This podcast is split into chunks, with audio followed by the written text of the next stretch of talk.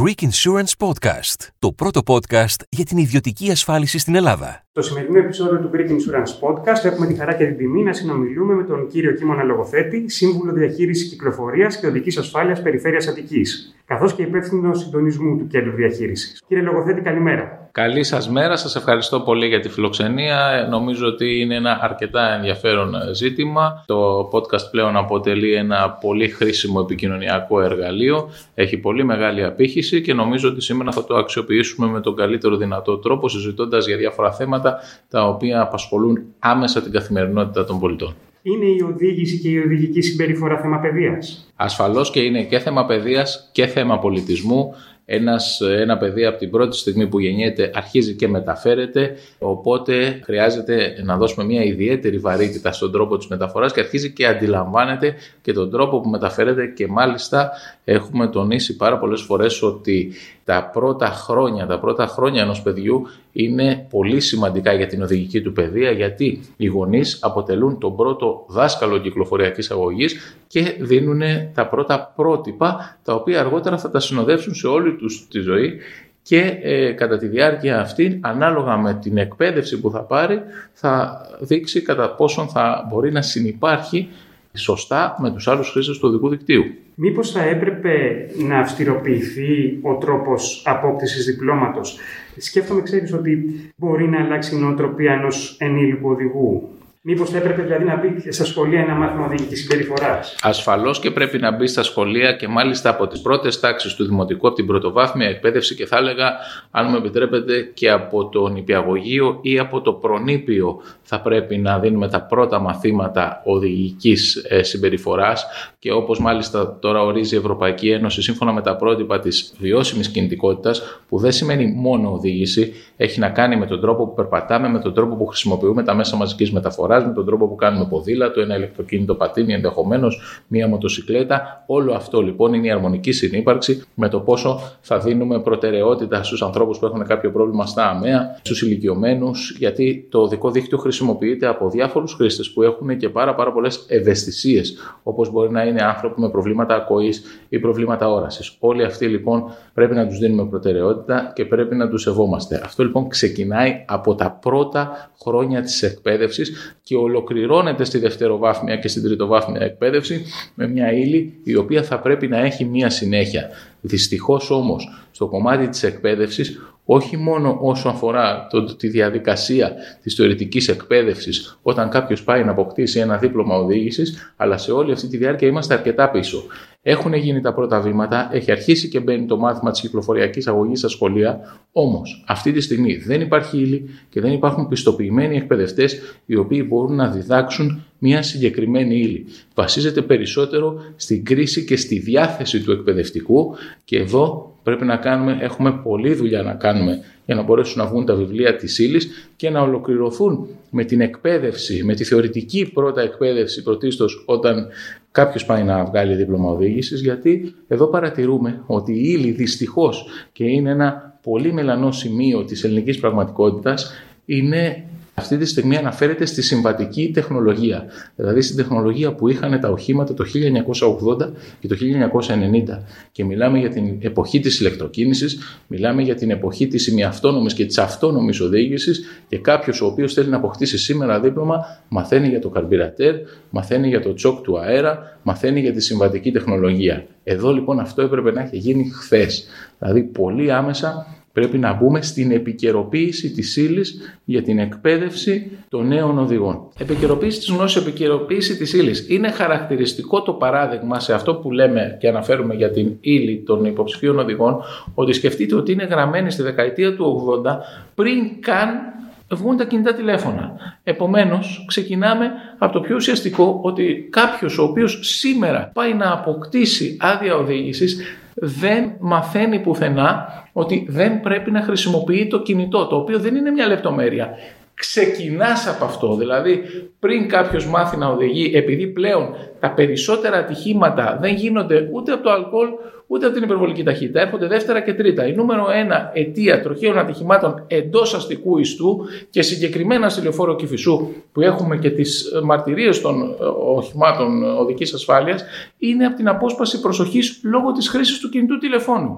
Άρα λοιπόν η εκπαίδευση ενός οδηγού ξεκινάει από το ότι δεν πρέπει να οδηγούμε και παράλληλα να κάνουμε χρήση του κινητού τηλεφώνου είτε στην ομιλία είτε στα social media, που είναι πλέον πολύ διαδεδομένο κατά την ώρα της οδήγησης. Αν λοιπόν αυτή τη στιγμή έχουμε μία ύλη η οποία δεν αναφέρει καν τη χρήση του κινητού τηλεφώνου, φανταστείτε ότι αυτό χρειάζεται άμεση επικαιροποίηση, ακόμη και συμπληρωματική, ακόμη και με συμπληρωματικό ένθετο, αν αυτό θα κάνει τη διαδικασία λίγο πιο σύντομο.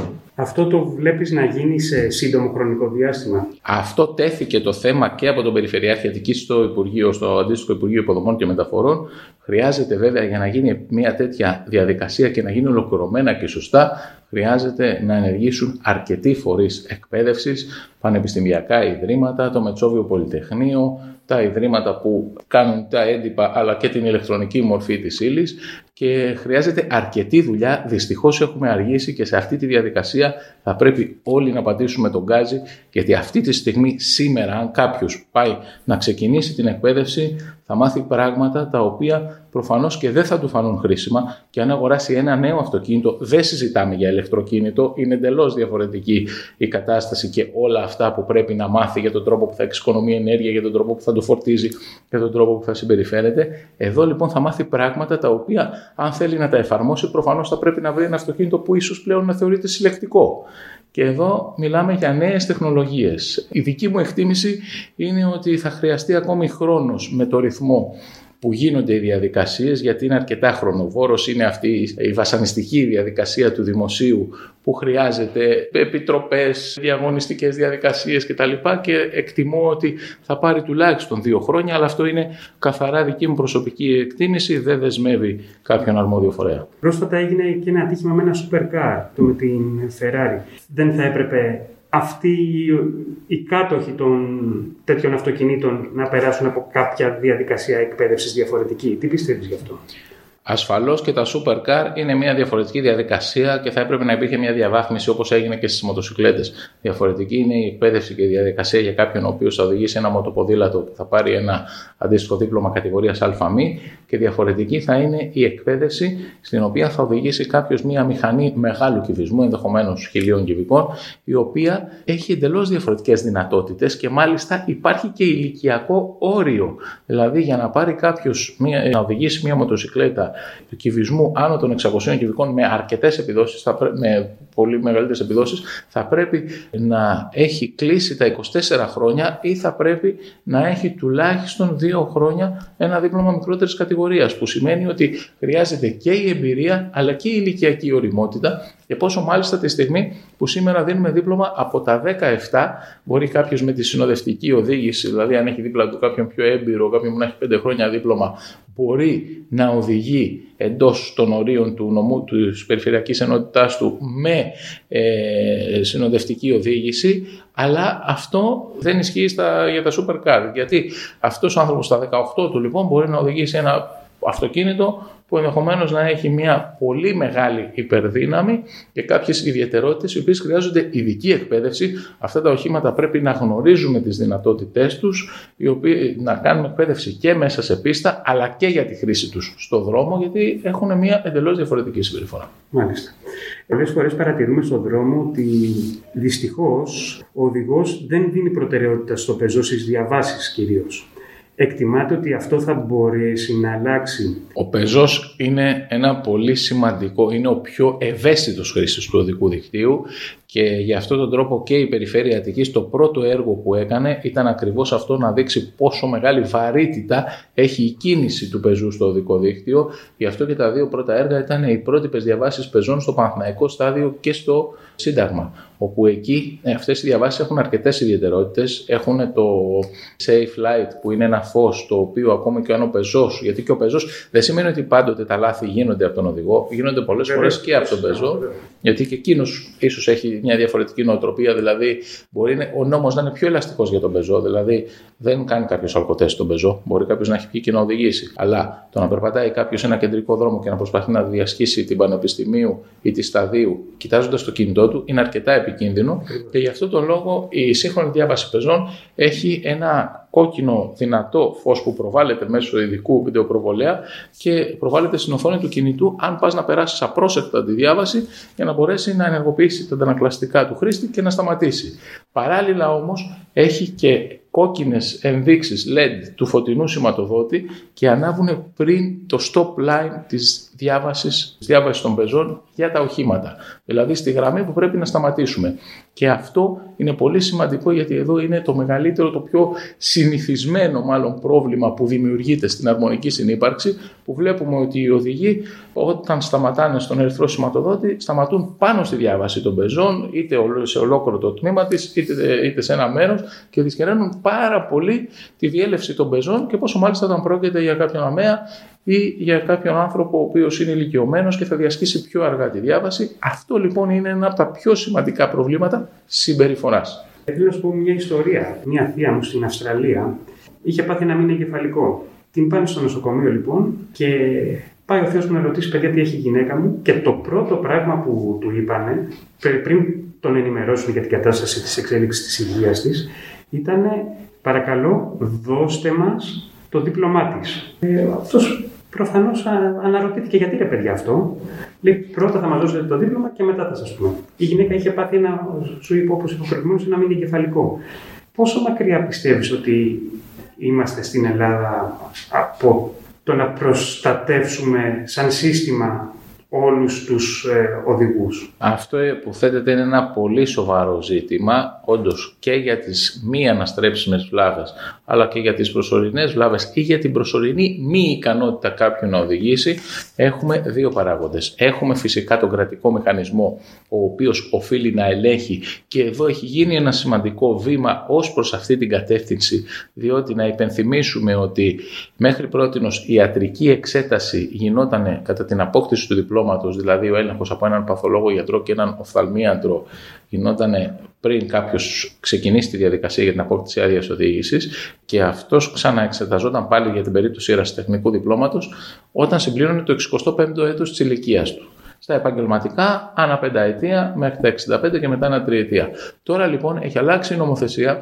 Και ανά δεκαπέντε χρόνια πρέπει να γίνεται αυτός ο ιατρικός έλεγχος, οπότε είναι ένα σημαντικό βήμα προς αυτή την κατεύθυνση που έχει ήδη γίνει. Δηλαδή, αν κάποιος βγάλει το δίπλωμά του στα δεκαοκτώ, μετά από δεκαπέντε χρόνια, δηλαδή στα τριάντα τρία του χρόνια, θα πρέπει να περάσει εξέταση, στα σαράντα οκτώ του ξανά. Οπότε υπάρχει αυτή η διαδικασία η οποία βοηθάει. Τώρα, σε περιπτώσεις τέτοιες όπως αυτή που αναφέρεται, σίγουρα εδώ είναι και ο μηχανισμός, αλλά είναι και η συνείδηση του ανθρώπου αλλά και της οικογένειας, όπως και στα ηλικιακά κριτήρια. Δηλαδή, όταν κάποιος είναι ηλικιωμένος μετά από μια ηλικία, μετά τα ογδόντα πέντε έτη, που αρχίζουν πλέον και τα, τα αντανακλαστικά, τα αντανακλαστικά δεν λειτουργούν τόσο σωστά, νομίζω ότι πρώτα ο ίδιος πρέπει να έχει την ωριμότητα και η οικογένειά του να κρίνει και αν είναι σε θέση να οδηγήσει, αλλά περνάμε και στην καθημερινότητα, που δεν μιλάμε για τη χρήση αλκοόλ, για το πολύ σοβαρό ζήτημα του αλκοόλ που γνωρίζετε και εσείς πολύ καλά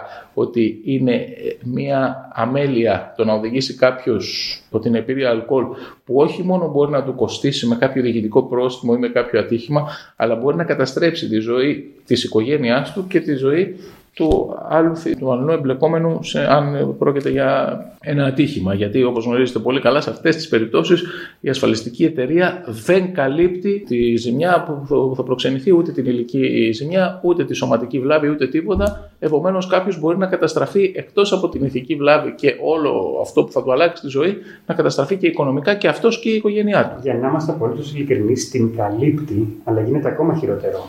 Μετά πάει και θα ζητήσει τα λεφτά πίσω που ενδεχομένως θα δώσει η ασφαλιστική εταιρεία από τον άνθρωπο ο οποίος ήπια και προξένησε το ατύχημα, το οποίο είναι κατά πολύ χειρότερο γιατί τον δεσμεύει. τον δεσμεύει και έχει απέναντί του έναν όμιλο, μια ασφαλιστική εταιρεία με νομική υπηρεσία που είναι, που είναι και πολύ περισσότερες πιθανότητες της διεκδίκησης από έναν ιδιώτη και είναι και απολύτως βέβαια σωστό γιατί ο άνθρωπος ο οποίος εμπλέκεται σε ένα τέτοιο ατύχημα και βγαίνει ζημιωμένος ότι αποζημιώνεται, αλλά από εκεί και πέρα η εταιρεία βρίσκει το δίκαιο της μέσω της νομικής οδού ενεργοποιώντας τη συγκεκριμένη διαδικασία.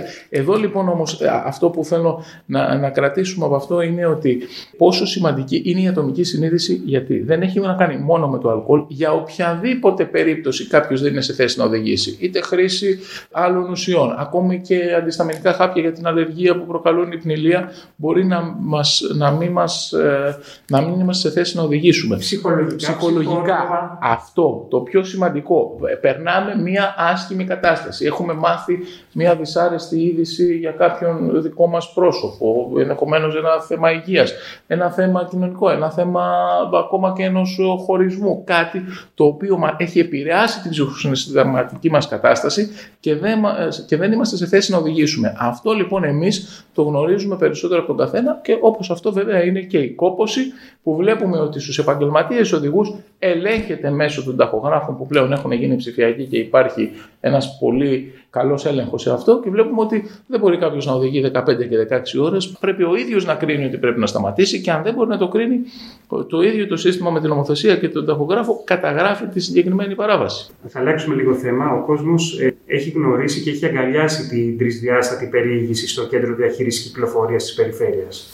Ποιες άλλες υπηρεσίες θα μπορούσαμε να περιμένουμε στο μέλλον? Η τρισδιάστατη περιήγηση ήταν απλά ένα πέρασμα στη νέα ψηφιακή τεχνολογία, αλλά από εκεί και πέρα το Κέντρο Διαχείρισης Κυκλοφορίας που ανακαινίστηκε το δύο χιλιάδες δεκαεννιά τον Περιφερειάρχη Αττικής και αποτέλεσε ένα από τα πρώτα έργα, ήθελε ακριβώς να δείξει αυτή τη βαρύτητα που δίνει η Περιφέρεια Αττικής στη διαχείριση κυκλοφορίας και την οδική ασφάλεια και ήδη μέχρι τώρα έχουν γίνει, πριν μιλήσουμε για το τι προβλέπεται να γίνει και τι, τι περιλαμβάνει ο σχεδιασμός, να πούμε ότι ήδη έχουν γίνει πολύ σημαντικές προσπάθειες για τη διαχείριση της κυκλοφορίας, για το συντονισμό των συνεργείων της Περιφέρειας Αττικής αλλά και των ανάδοχων εταιριών, οι οποίοι κάνουν μια πολύ μεγάλη δουλειά όσο αφορά την οδική ασφάλεια σε επίπεδο ασφαλτοστρώσεων, νέων διαγραμμίσεων, στιθέων ασφαλεία, σηματοδότησης, αλλάζονται οι φωτεινοί σηματοδότες, μελέτη κτλ. Ο οδοφωτισμός που πλέον έχει γίνει πολύ καλύτερος, έχει ήδη ολοκληρωθεί στην Ποσειδώνος και στην Κηφισίας και σύντομα θα το δούμε και στο υπόλοιπο οδικό δίκτυο. Γενικά, οι νέες πινακίδες full matrix που είδαμε στη Συγγρού και τώρα και στον Κηφισό μεταβλητών μηνυμάτων που ενημερώνουν τους οδηγούς τόσο για τους χρόνους διαδρομής όσο και για τα συμβάντα που προκύπτουν στο οδικό δίκτυο και είναι πολύ σημαντικές γιατί οι νέες πινακίδες προσφέρουν αρκετές δυνατότητες και υπό αυτή την έννοια όλα αυτά όπως έχει τονίσει και ο Περιφερειάρχης Αττικής ο κ. Πατούλης θα τα δούμε και στο επόμενο χρονικό διάστημα να εντείνονται αυτοί οι ρυθμοί και να γίνονται αρκετά περισσότερα πράγματα που αφορούν την ασφάλεια αλλά και τη διαχείριση γιατί και το κυκλοφοριακό είναι ένα πολύ μεγάλο πρόβλημα. Βλέπουμε καθημερινά ότι υπάρχουν καθυστερήσεις στον δρόμο, τα αυτοκίνητα έχουν αυξηθεί πάρα πολύ και φυσικά είναι ίσως περισσότερα από αυτά που μπορεί να εξυπηρετήσει το οδικό δίκτυο και δημιουργούνται αυτές οι συμφορήσεις, στις οποίες από εδώ από το Κέντρο Διαχείρισης Κυκλοφορίας με τη βοήθεια των συγκοινωνιολόγων γίνονται κάποιες ρυθμίσεις στους φωτεινούς σηματοδότες, κάποιες προτάσεις για νέες υποδομές, για βελτίωση των υφιστάμενων υποδομών, προκειμένου να μειώσουμε τους χρόνους διαδρομής και να κάνουμε λίγο πιο εύκολη την καθημερινότητα των πολιτών. Το ακαθόδες θέμα των καμερών στα φανάρια. Προβλέπετε να γίνει, θα, θα, θα μπουν ποτέ κάμερες στα φανάρια να, να ελέγχουν? Δηλαδή, ας πούμε, π.χ. στο Λονδίνο, αν περάσει ένα κόκκινο φανάρι, σου έρχεται μια κλήση, η οποία είναι, αν θυμάμαι καλά, είναι ή πενήντα ή εξήντα λίρες. Θα σου έρθει μέσα σε δύο μέρες, δεν υπάρχει περίπτωση. Εδώ πέρα, μήπως είναι και τα πρόστιμα μεγαλύτερα, γιατί ο κόσμος τελικά φοβάται την ατιμωρησία? Μήπως η προσθήκη καμερών στα φανάρια θα βοηθούσε προς αυτή την κατεύθυνση? Πράγματι, αυτό ακριβώς που λέτε, η συχνότητα του ελέγχου είναι αυτό που αποτρέπει την παράβαση και όχι ότι αν σε πιάσουμε κάποτε μία φορά θα σου πάρουμε το κεφάλι, θα πληρώσεις επτακόσια ευρώ που είναι το πρόστιμο, τώρα είναι αρκετά μεγάλο ποσό και όλη αυτή η διαδικασία. Αλλά αν σε πιάσουμε, όταν ο χρήστης του οδικού δικτύου γνωρίζει ότι αν θα, θα υποπέσει σε κάποια παράβαση, θα του επιβληθεί η αντίστοιχη ποινή, ακόμα και αν είναι αυτή που λέτε των πενήντα, των εξήντα, των εβδομήντα ευρώ, θα είναι ε, πολύ πιο προσεκτικός και νομίζω ότι θα μειωθούν πάρα πολύ τροχιές παραβάσεις. Υπό αυτή την έννοια, η Περιφέρεια Αττικής, πάλι εδώ θα μιλήσουμε με έργο και όχι με λόγια, έχει ήδη εγκαταστήσει από τον περασμένο Ιούλιο τις πρώτες κάμερες ανίχνευσης παραβίασης φωτεινού σηματοδότης στην παραλιακή λεωφόρο. Ε, είναι πολύ σημαντικό αυτό και ήδη παρατηρήσαμε ότι στη συγκεκριμένη διασταύρωση, αυτή τη στιγμή είναι πιλωτική εφαρμογή σε μία μόνο διασταύρωση, σε αυτή της Ποσειδώνος με την Καλαμακίου, και έχουμε παρατηρήσει ότι από την πρώτη μέρα που τοποθετήθηκαν οι κάμερες, μόνο και μόνο επειδή ακούστηκε, είδαμε ότι ενώ είχαμε ένα πολύ μεγάλο αριθμό παραβάσεων την ώρα, μειώθηκε κατευθείαν στο πενήντα τοις εκατό και άρχισε να μειώνεται και ακόμη περισσότερο, γιατί ο άλλος εκεί γνωρίζει ότι αν περάσει με κόκκινο θα του βεβαιωθεί παράβαση. Οπότε και αυτοί που περνάνε είναι ίσως γιατί ακόμη δεν έχει φτάσει στα αυτιά τους ότι ελέγχει τη συγκεκριμένη διασταύρωση. Φανταστείτε λοιπόν τι θα γίνει αν αυτή η διασταύρωση πολλαπλασιαστεί και έχουμε χίλιες τέτοιες διασταυρώσεις στο οδικό δίκτυο, σύμφωνα με τις υποδείξεις της τροχιάς Αττικής, στα σημεία που γίνονται τα περισσότερα τροχαία ατυχήματα, και μάλιστα τα τεχνικά μέσα καταγραφής τροχαίων παραβάσεων θα μπορούν να επεκταθούν ακόμη περισσότερο, να μπουν και στη ΛΕΑ, που είναι μια συχνή παράβαση που τη βλέπουμε στον Κηφισό, και υπάρχει πλέον η τεχνολογία να μπορούμε να αστυνομεύσουμε με ηλεκτρονικά μέσα μια τέτοια παράβαση, και άλλες αντίστοιχες παραβάσεις όπως το υπέρβαση του ορίου ταχύτητας κτλ. Ένας λοιπόν συνδυασμός τέτοιων τεχνικών μέσων νομίζω ότι είναι το πιο αποτελεσματικό αποτρεπτικό στοιχείο για να μπορέσουμε να μειώσουμε τις τροχαίες παραβάσεις ή κατ' επέκταση στα τροχαία ατυχήματα. Έχουν ξεκινήσει να γίνονται ηλεκτρονικά οι διαδικασίες για την ανανέωση του διπλώματος της άδειας οδήγησης. Κρίνονται ικανοποιητικά τα αποτελέσματα, δημιουργήθηκαν προβλήματα. Θεωρείτε ότι στο μέλλον μπορούν να υπάρξουν αλλαγές ακόμα και στην θεωρητική βάση, δηλαδή πως ο τρόπος που θα αποκτήσει κάποιος δίπλωμα θα μπορεί να γίνει ηλεκτρονικά?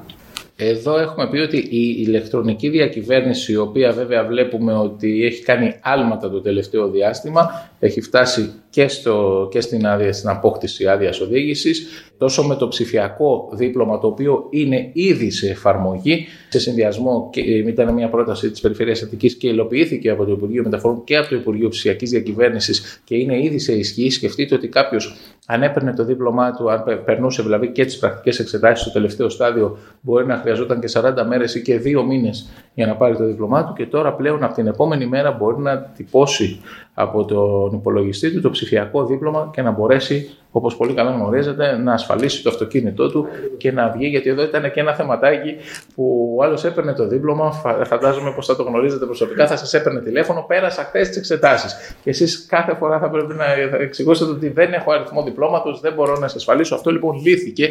Ήταν μια, ένα μεγάλο βήμα. Και από εκεί και πέρα, όσο περισσότερο μπαίνει, μπαίνουμε στην ψηφιακή εποχή, τόσο περισσότερο διευκολύνουμε τη ζωή των πολιτών, και φυσικά είναι και κάτι το οποίο είναι και πιο αδιάβλητο, γιατί ξέρετε ότι όταν όλα αυτά κατατίθενται ηλεκτρονικά, δηλαδή τα πιστοποιητικά, τα παράβολα, τα πιστοποιητικά των γιατρών, όλα τα έγγραφα, όταν μπαίνουν ηλεκτρονικά και παραμένουν και σε ένα αρχείο, είναι πολύ πιο δύσκολο εκεί να γίνει κάποια παρατυπία και να, οπότε έχουμε πολύ καλύτερα αποτελέσματα.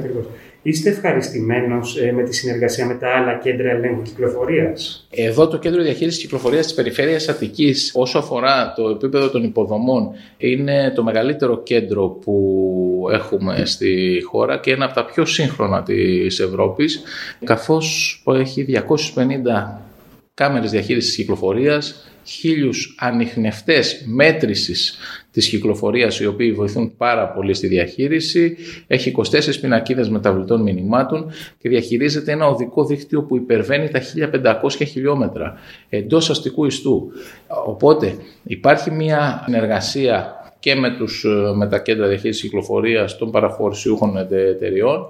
Όμως η βασική μας συνεργασία και διάδραση, η οποία είναι καθημερινή και μάλιστα πάρα πολλές φορές την ημέρα, είναι με το θάλαμο επιχειρήσεων της Ελληνικής Αστυνομίας, με το λεγόμενο ΘΕΠΕΚ, με το οποίο έχουμε καθημερινή αγαστή συνεργασία, και από εκεί γίνεται η διαχείριση των συμβάντων, και, τόσο, και μάλιστα μπορούμε να πούμε ότι η Ελληνική Αστυνομία συνδράμει πάρα πολύ σε αυτή τη διαδικασία.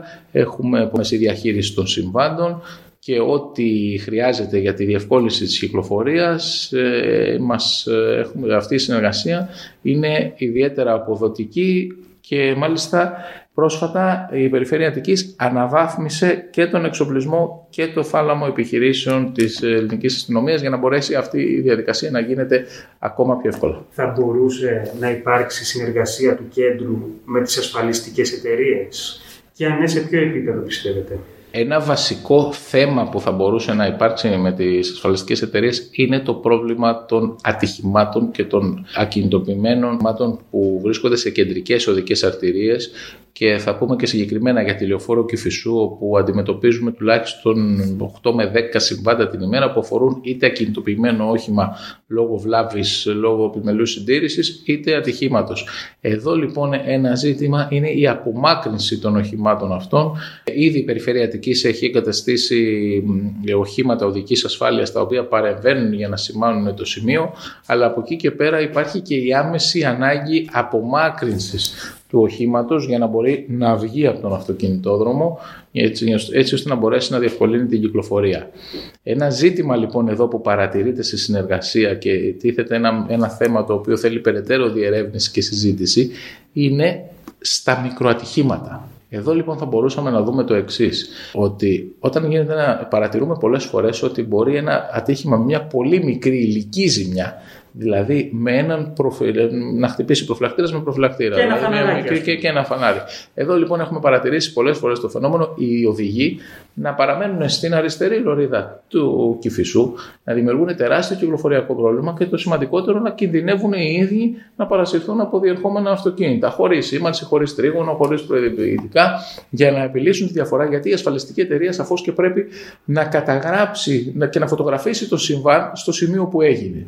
Εδώ λοιπόν θα πρέπει να συζητήσουν όλοι οι αρμόδιοι φορείς και η Ένωση των Ασφαλιστικών Εταιρεών και το Υπουργείο Υποδομών και Μεταφορών, η Περιφέρεια, η Τροχία, να βρεθεί ένας τρόπος για την έγκαιρη απομάκρυνση τουλάχιστον των μικροσυμβάντων που είναι πολύ περισσότερα από τα σοβαρά συμβάντα, για να μπορέσουμε να αποσυμφορήσουμε την κεντρικότερη οδική αρτηρία της χώρας και να διασφαλίσουμε και την οδική ασφάλεια. Πώς πρέπει να προετοιμάζει το όχημά του ένας οδηγός για το χειμώνα και τις δύσκολες καιρικές συνθήκες που ενδέχεται να αντιμετωπίσει? Γιατί τώρα με την πρόσφατη κακοκαιρία είδαμε πολλές φορές ότι ειδικά βρυλίσια, ας πούμε, που παρατηρούσα που μένω, πολλοί οδηγοί δεν είχαν τις αλυσίδες και αφήνανε το όχημά τους ακριβώς στην, στο, στο κέντρο του δρόμου, σαν να μην τρέχει τίποτα. Εδώ συνδυάζει όλα όσα προαναφέραμε.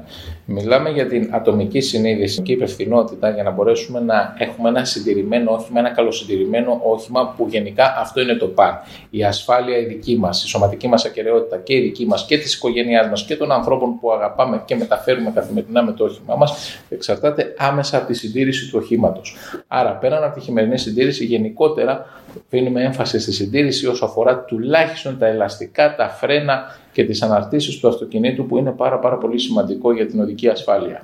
Εδώ λοιπόν στη χειμερινή περίοδο έρχονται να, έρχονται να προσθεθούν όλα αυτά που συζητάτε, γιατί το χειμώνα αντιμετωπίζουμε ακόμη περισσότερες δυσκολίες λόγω των καιρικών συνθήκων και μάλιστα με την κλιματική αλλαγή τώρα όπως βλέπουμε και με την πρόσφατη κακοκαιρία έχουμε πιο σημαντικές δυσκολίες τις οποίες ίσως ακόμη δεν έχουμε συνηθίσει, δεν μας έχει γίνει αυτό απαραίτητο, στο, δεν έχουμε αντιμετωπίσει πολλές τέτοιες καταστάσεις ώστε να πούμε ότι πρέπει να έχουμε τον απαραίτητο εξοπλισμό και εδώ βλέπετε ότι και η πρόβλεψη, γιατί, ακόμα και για την εκπαίδευση, έχει κενά. Σκεφτείτε ότι σε όλη τη διαδικασία επανερχόμαστε πάλι στην απόκτηση άδειας οδήγησης, ότι δεν περιλαμβάνεται πουθενά η εξέταση ή η εκπαίδευση για την τοποθέτηση εντελιστικών αλυσίδων και βασίζεται πάλι στη διάθεση του εκπαιδευτή οδήγησης της κυκλοφοριακής αγωγής ή του εκπαιδευόμενου. Διαφορετικά μπορεί κάποιος ποτέ να μην εκπαιδευτεί, δεν του το επιβάλλει κάποια νομοθεσία, ούτε υπάρχει κάποια προτροπή για αυτό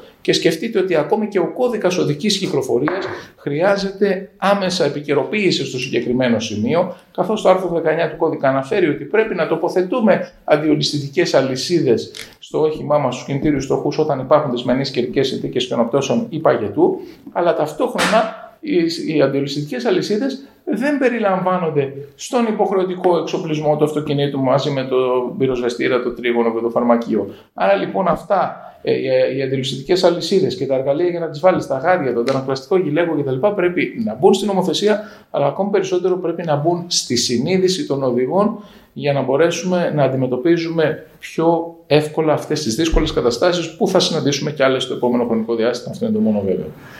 Τι πρέπει να προσέχει ο επαγγελματίας οδηγός?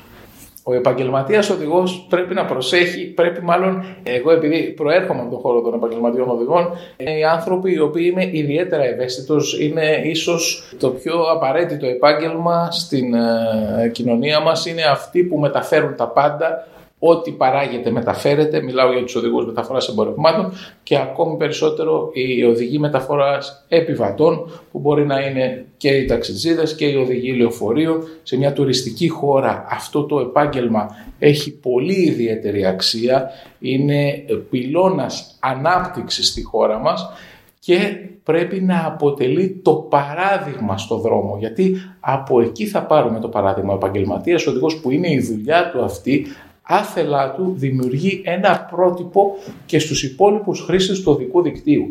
Ναι, το πρότυπο θα το πάρουμε από τον οδηγό του φορτηγού, θα το πάρουμε από τον οδηγό του λεωφορείου, θα το πάρουμε από τον οδηγό του ταξί. Είναι οι άνθρωποι οι οποίοι περνάνε το μεγαλύτερο μέρος της ζωής τους στον δρόμο και με δύσκολες καιρικές συνθήκες, και ένα επάγγελμα το οποίο από τη φύση του δεν είναι μια δουλειά γραφείου που άλλος μπορεί να κάνει ένα διάλειμμα, να πάρει το κολαστικό του ή να, ακόμη και για βασικές ε, ανάγκες, να μπορέσει να ανοίξει την πόρτα από το γραφείο του και να εξυπηρετηθεί. Είναι ένα πολύ πολύ δύσκολο επάγγελμα και εδώ χρειάζεται να δώσουμε ιδιαίτερη βαρύτητα τόσο στην εκπαίδευση όσο και στη συμπεριφορά, διότι αποτελεί, οι, οι οδικές μεταφορές στην Ελλάδα αποτελούν τον βασικό μοχλό ανάπτυξης, είναι η βιομηχανία της χώρας μας και μάλιστα είναι υποστηρικτική προς τον τουρισμό. Οπότε λοιπόν εδώ πρέπει να μην αντιμετωπίζουμε τους επαγγελματίες οδηγούς σαν αυτούς που δημιουργούν το πρόβλημα, αλλά αντιθέτως σαν αυτούς οι οποίοι κάνουν την πιο, την πιο σημαντική δουλειά, και αυτό το είδαμε και το συναντάμε πάντα και είναι και το παράπονο τους, στο οποίο γίναμε αποδέκτης καθημερινάς στις δύσκολες καιρικές συνθήκες,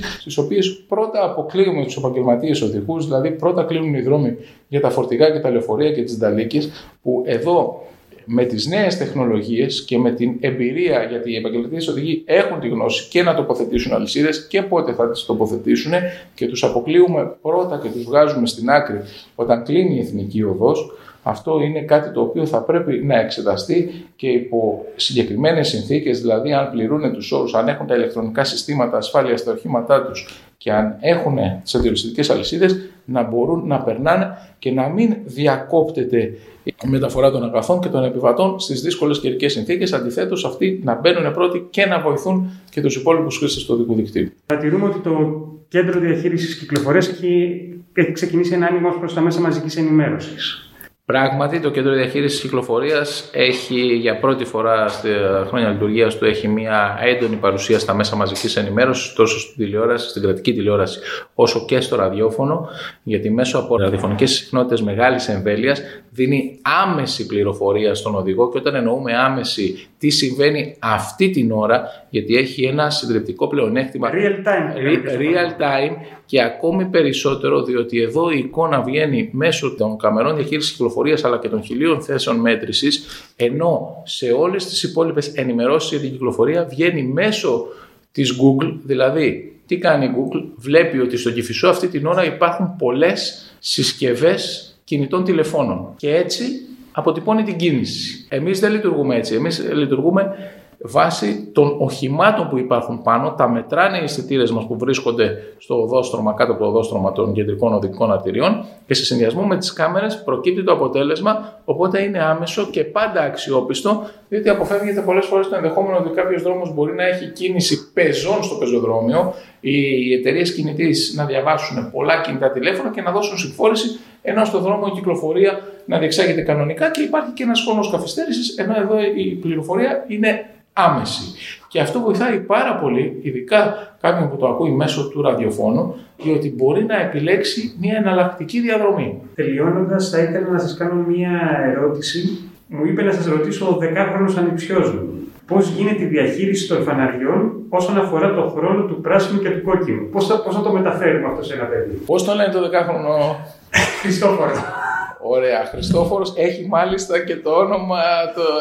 Ακριβώς. Προσθέτει το λογικό. Ακριβώς. Οπότε λοιπόν να πούμε στο Χριστόφορο ότι η ερώτησή του είναι πάρα πάρα πολύ καλή. Κάτι το οποίο έτσι μας ενθουσιάζει και μας αρέσει να το προβάλλουμε αυτό προς τα έξω, γιατί είναι κάτι το οποίο μέχρι να γίνει αυτή η ανάπτυξη του Κέντρου Διαχείρισης Κυκλοφορίας, θα λέγαμε ότι περισσότεροι δεν γνωρίζανε καν ποιος έχει την αρμοδιότητα για τα φανάρια. Την αρμοδιότητα λοιπόν για τους φωτεινούς σηματοδότες την έχει η Περιφέρεια Αττικής, όσο αφορά το όνομα Αττικής. Μιλάμε για σχεδόν τριάντα πέντε χιλιάδες φωτεινούς σηματοδότες σε όλο το οικοδίκτυο. Οπότε λοιπόν είναι μια διαδικασία η οποία δεν χωράει, δεν έχει περιθώριο λάθους ή να μείνει εκτός σύμβασης ή να γίνει κάτι το οποίο θα δημιουργήσει πρόβλημα στη λειτουργία των φαναριών, γιατί θα επικρατήσει το απόλυτο κυκλοφοριακό κομφούζιο. Αντίστοιχα, τα φανάρια εξετάζονται και συνθήκες για να λειτουργούν ακόμη και χωρίς ρεύμα, με γιου πι ες, με άλλους τρόπους, ώστε να μην, ακόμα και σε δύσκολες καταστάσεις, να μην πέφτει η σηματοδότηση. Εδώ λοιπόν, αυτή είναι και μια βασική αρμοδιότητα του Κέντρου Διαχείρισης Κυκλοφορίας, που την παρέλειψα μπορώ να πω, αλλά ο Χριστόφορος μου το επενθύμησε, είναι η ρύθμιση των φωτεινών σηματοδοτών ανάλογα με τις κυκλοφοριακές συνθήκες. Κάθε κόμβο σηματοδότησης έχει διαφορετικό χρόνο λειτουργίας, δηλαδή διαφορετικό χρόνο που έχουμε το, την πράσινη σηματοδότηση για τους πεζούς, την κόκκινη για τα αυτοκίνητα και αντίστροφα. Αυτό λοιπόν ρυθμίζεται μέσω μελετών που γίνονται από τους συγκοινωνιολόγους, τους εξειδικευμένους επιστήμονες για να γίνει αυτή η ενέργεια, οι οποίοι κάνουν μελέτες και κάνουν τις σχετικές παρεμβάσεις στα φανάρια μέσω του ρυθμιστή του φωτεινού σηματοδότη, που δεν είναι κάτι άλλο από έναν ηλεκτρονικό υπολογιστή, ο οποίος παίρνει τους παραμέτρους για να μπορέσει να, να ρυθμίσει το φανάρι. Δηλαδή, ας πούμε ένα απλό παράδειγμα, βλέπουμε ότι στην πλατεία Συντάγματος, στο τμήμα μεταξύ της Σταδίου και της Φιλελλήνων, ότι οι πεζοί δεν προλαβαίνουν να περάσουν γρήγορα τη διάβαση, γιατί ο χρόνος που δίνει πράσινο φωτεινό σηματοδότη για τους πεζούς είναι λίγος.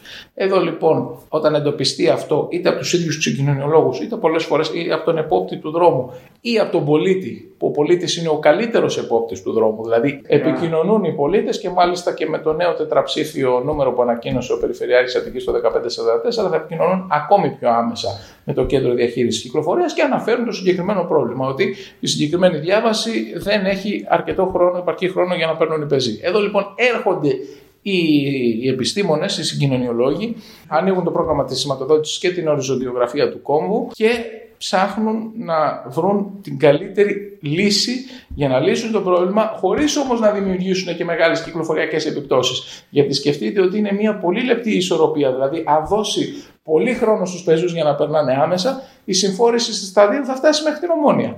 Οπότε λοιπόν αυτή την ισορροπία προσπαθούν να κρατήσουν, κάνουν τις αλλαγές, κάνουν τις μελέτες και φυσικά τις παρατηρούν για να δουν πώς αυτό εφαρμόζεται στην πράξη. Κύριε Λογοθέτη, θα ήθελα να σας ευχαριστήσω για τον χρόνο που διαθέσατε και θα ήθελα να μας υποσχεθείτε ότι θα ξανακάνουμε μια συζήτηση, γιατί είναι πολλά τα θέματα τα οποία θα μπορούσαμε να αναλύσουμε. Ήταν πολύ επικοδομητική συζήτηση. Εγώ ευχαριστώ για τη φιλοξενία και θα είμαστε πάντα στη διάθεσή σας. Σας ευχαριστώ πολύ. Greek Insurance Podcast. Όλα όσα θέλετε να ξέρετε για την ιδιωτική ασφάλιση στην Ελλάδα και το εξωτερικό.